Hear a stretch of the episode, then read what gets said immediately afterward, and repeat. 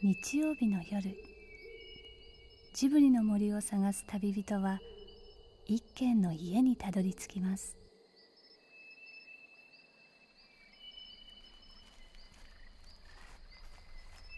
ジブリの森の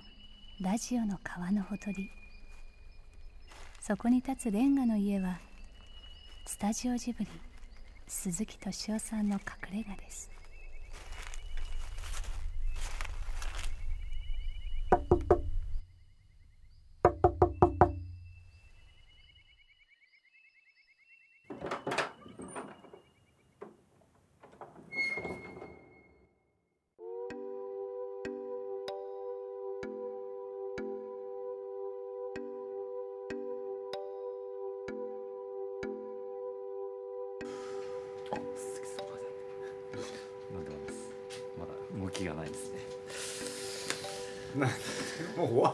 さ まだ証拠にもなくだだって一応ど1週間で終わっちゃったね。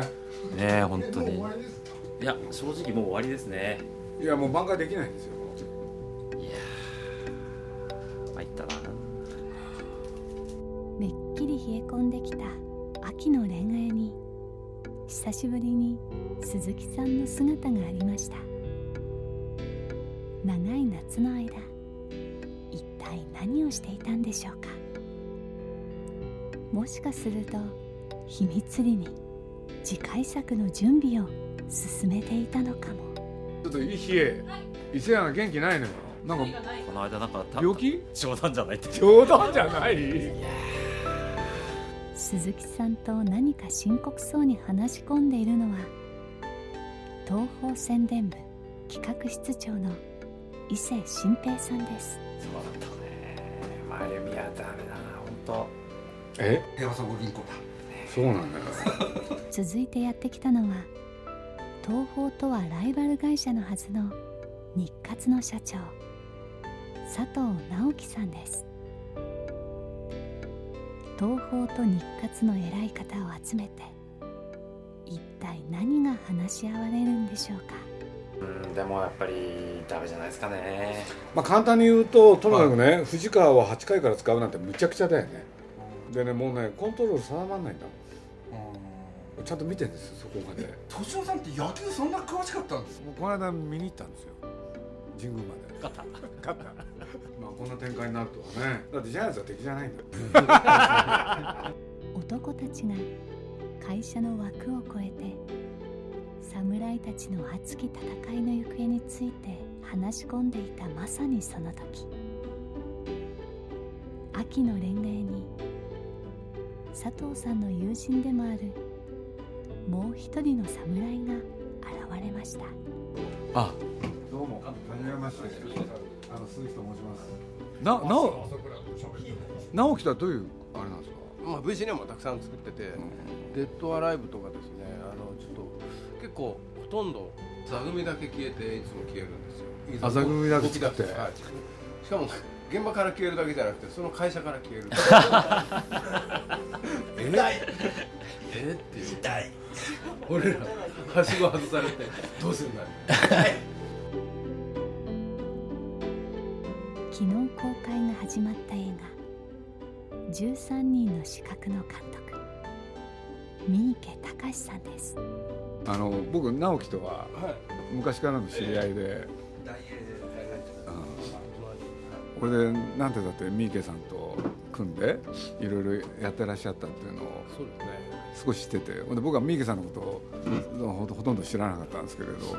とにかく今回13人の資格をはい。拝見させていただいてすごい面白かったんで。あありがとうございます。もう今日はぜひ、あのお話をね伺いたいなと思いました。すみません僕8時半で。また途中でいなくなりやがったとかって言われるのが嫌なんで。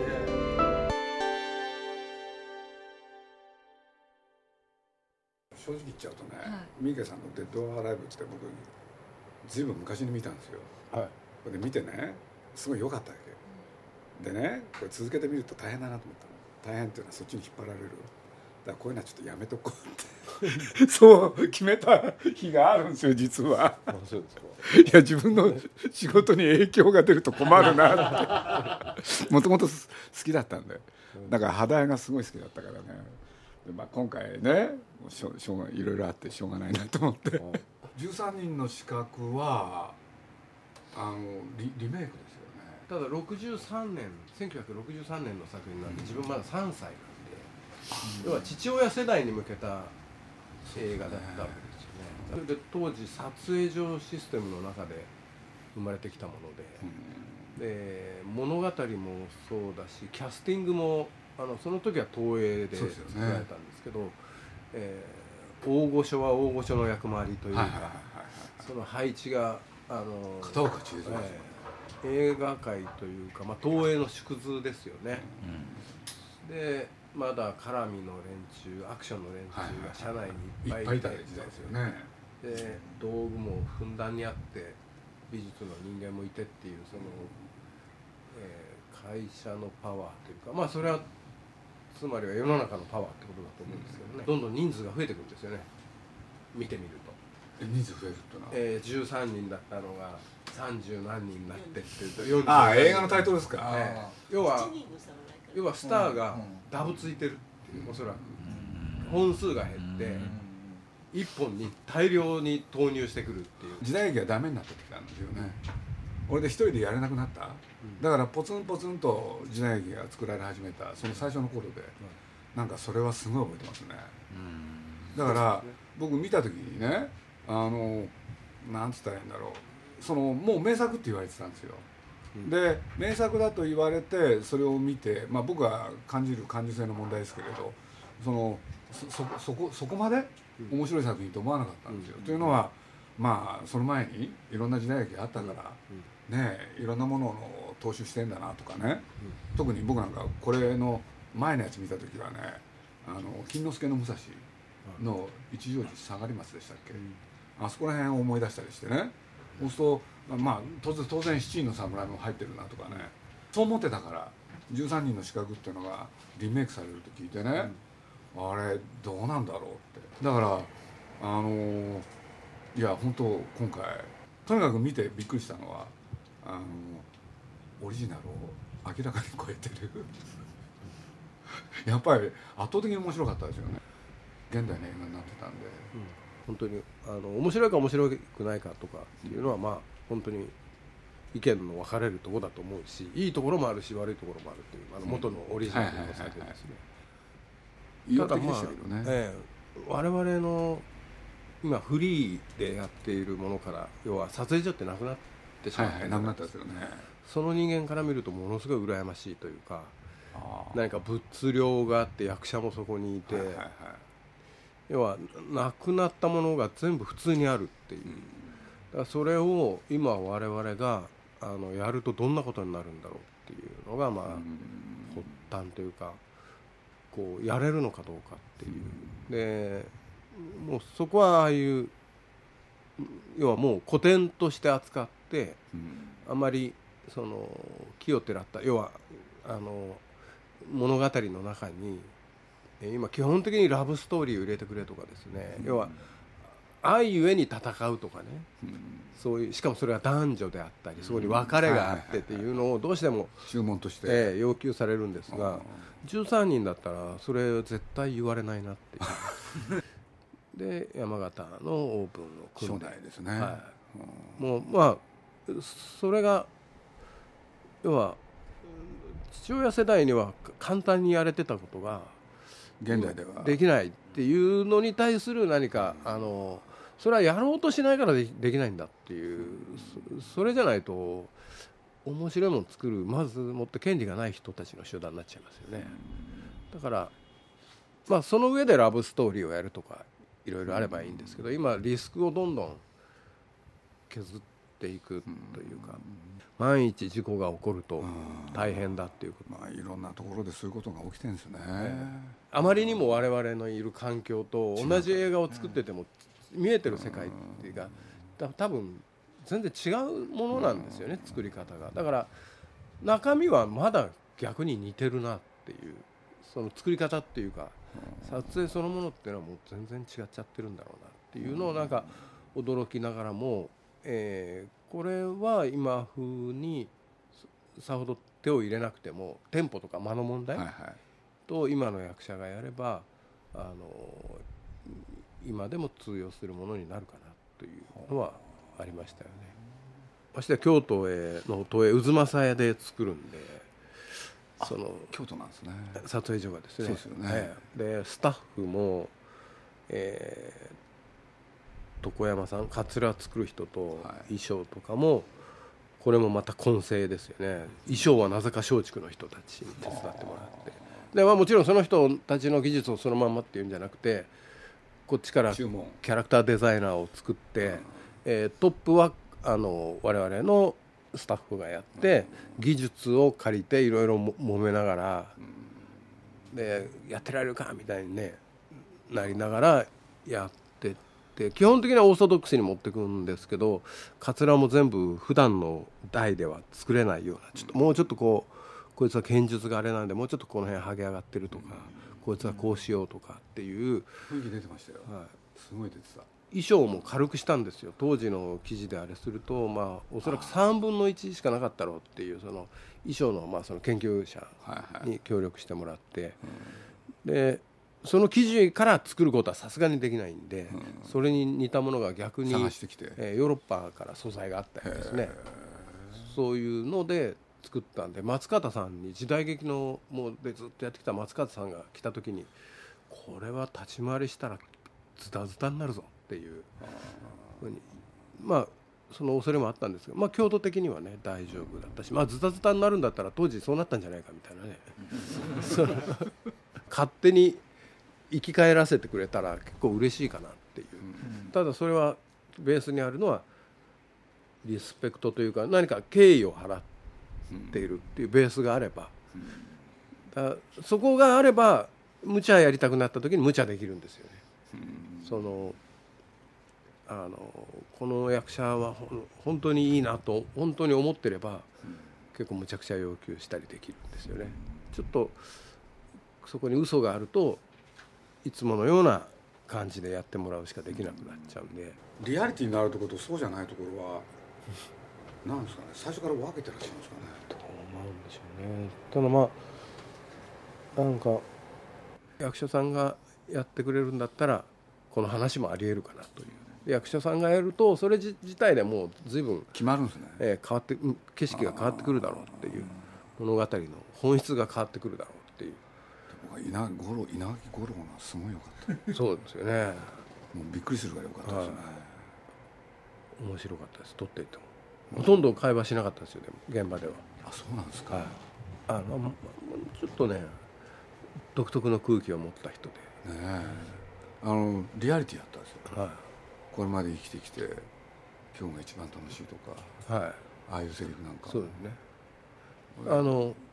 ああいう人です。ね合戦の世はこういう毎日だったのかとかね。そうですね。ああいうセリフなんかも実に自然で、はい、普通に言えてますよね自然にね。で妙にちゃんと入ってくるんですよね、うん、入ってきましたよ、はい、見てて。だから彼の言うセリフが一番入ってきた、はい、最初に交わした会話がかつら合わせでパッとやってこうこういう感じですってプッとかぶった時にやっぱりちょんまげなんだって言ってましたからね。大物だなこの人 殿殿だなこいつはっていう。ああって。面白がってはくれていましたよね。なんかなんかやりやりたいっていう時期でもあったんでしょうね。そのSMAPとしてずっとあれだけやってきて、うん、で SMAPの中の立ち位置というか、稲垣吾郎っていう役割の中でその見てきた風景っていうのはやっぱりもう虚実入り混じっちゃってると思うんですよ。あのちょっと笑うのがリアリティあって、はい、で明らかに脱皮っていうのか、はい、そうですね。物物おじしないですしね。やっぱり、ね、それはそうですね。普通その松本今日は松本幸四郎とガチンコかっていうと、うん、若干どんなふうになるとかとか緊張したりするじゃないですか、はい、それすっと刀持ってきて切っちゃおうかなっていやいや切ったら話 話そこで終わっちゃうじゃないですかっていう。そうですよねっていう。なんかねすあ殿だっていう。ただその次に最後に交わしたのがそのこのカットは泥だらけになりすぎたり血のりがつきすぎて NG っていうことはあるんですかっていう。すごい最後、えー、最後のシーンを撮る前に、はい。はい、僕らがわーっと用意してる現場を見て、うんうんはい、でそこからこうなってそこへ行ってカットはありますけど死ぬのはあそこで首はそこに転がりますっていう説明を、まあ、マネージャーの方もね一緒に来てたんで、うん、大丈夫かなみたいなね。あ飯島さん来てたんですか、はい、でも飯島さん喜んでたんじゃないですか？あのね殿がかわいそうだわってこう本当に同情しました。物語の殿に。あの人は悪くない。そういう意味では本は読めてるんですよねこいつ映画の時間の流れの中でこいつ嫌だなっていうか、うん、いやだってあの旅館で旅館スカーレ彼女をねこうやって首根っこ捕まえて引っ張っていくところはリアリティあったですよね、はい、で後で来た時に刺す時もすごい自然にやってたし、うん、そうですね。あの辺でも本当にあの演出する側としてはすごい楽でしたよね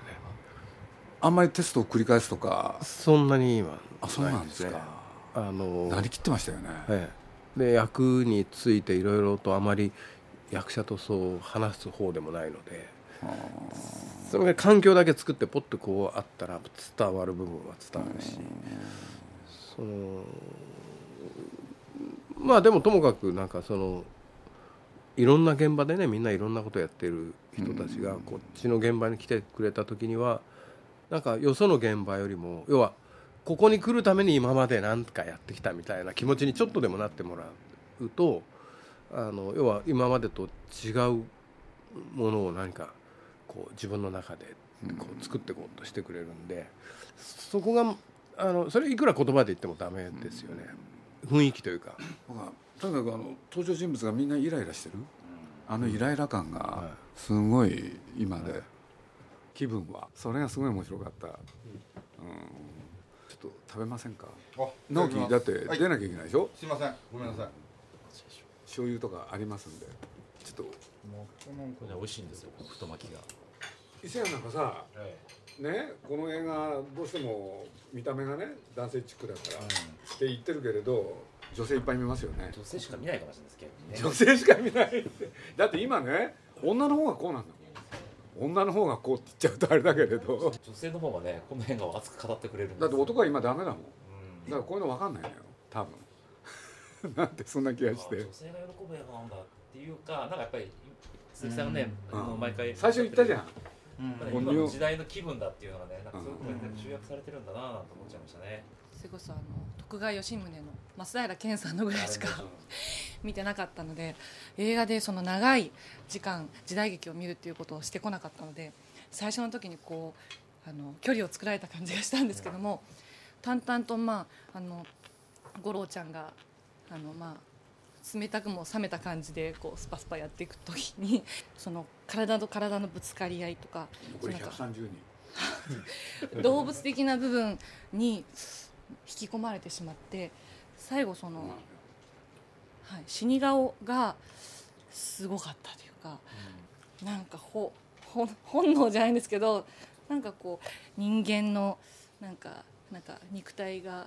うずいてるっていうか誰が誰だか分からなくて敵か味方も分からなくてその塊がこう血の気立った塊がこうぶつかり合ってる感じで最後死ぬ時だけ顔にカメラが行くので死に顔がすごかったという取った量が倍以上あるかなっていう、そのやっぱりやったことない人間なんでいいとこばっかりじゃないんですよね。で全般で基本的に一つずつのシークエンスは全部もうワンカットで撮っちゃうんですよ。うん、で、えー、ダーッと手をつけてこうあの一つのブロックはもう20手あろうが30手あろうがもういっぺんにいっちゃってだから覚えるのが精一杯になってきて覚えてももうダメだなと思って。でもなんとなくこうかああかっつった時にもう本番に行っちゃうから。それでみんな本番の熱が、うん、敵が何十人でしょって本番ってうわっとこうからそのググって一回負けて回り出してもうその時でもテストやってるからもうヘロヘロでしょ。死んでる顔が生き生きしてるのはやっと終わったっていう。死死ねば終わりに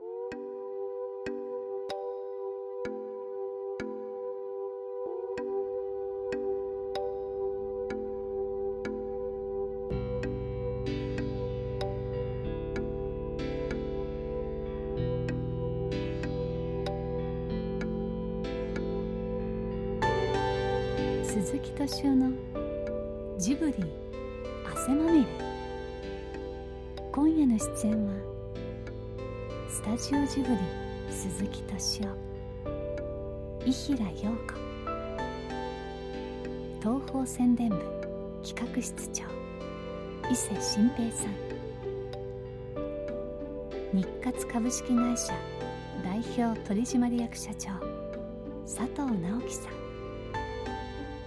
そして映画「13人の資格」の監督三池隆さんでした。それこそまさにその限界ギリギリで皆さんがその肉体を使っていた疲労感も含めて乗ってたってことなんですかね。ね。でみんな同じ格好してるから傘かぶって。普通は顔を見てやっぱりこの人はこっちだとこの人来たら今朝だで受けて下がって。振り返って切るとかっていう。そういうのがでね。できなくなってきてもういいやってなった時にやっぱりいい顔する個人によらないっていうのもいいんですかね。分かんない。かったけどテンポがすごい好きだったんですよはいあここはリアリティが出てる、うん。でもこれは自分が好きでそこは見たかったところ、うん。でこれはリアリティがない、うん。でもまあこれはいいのかなとかね、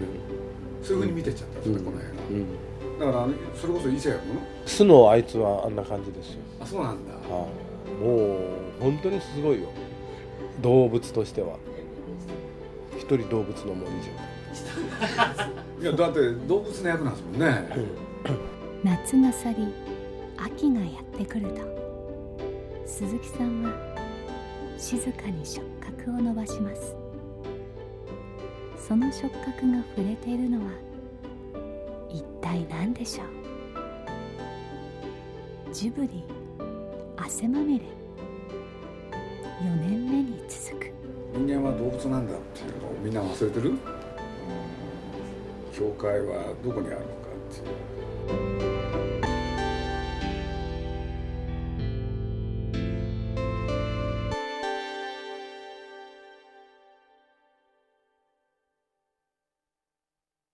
この番組はウォルト・ディズニー・ジャパン。読売新聞。町のホットステーションローソン。JAL 朝日飲料日清製粉グループの提供でお送りしました。はじめまして古田敦也です前田紀子です浅井新平ですパトリック・ハーランですパックンと呼んでください平愛理です何から話しましょうか?とりあえず休憩しますえいきなりこの続きはアイデア JAL.jp で旅にアイデア。JAL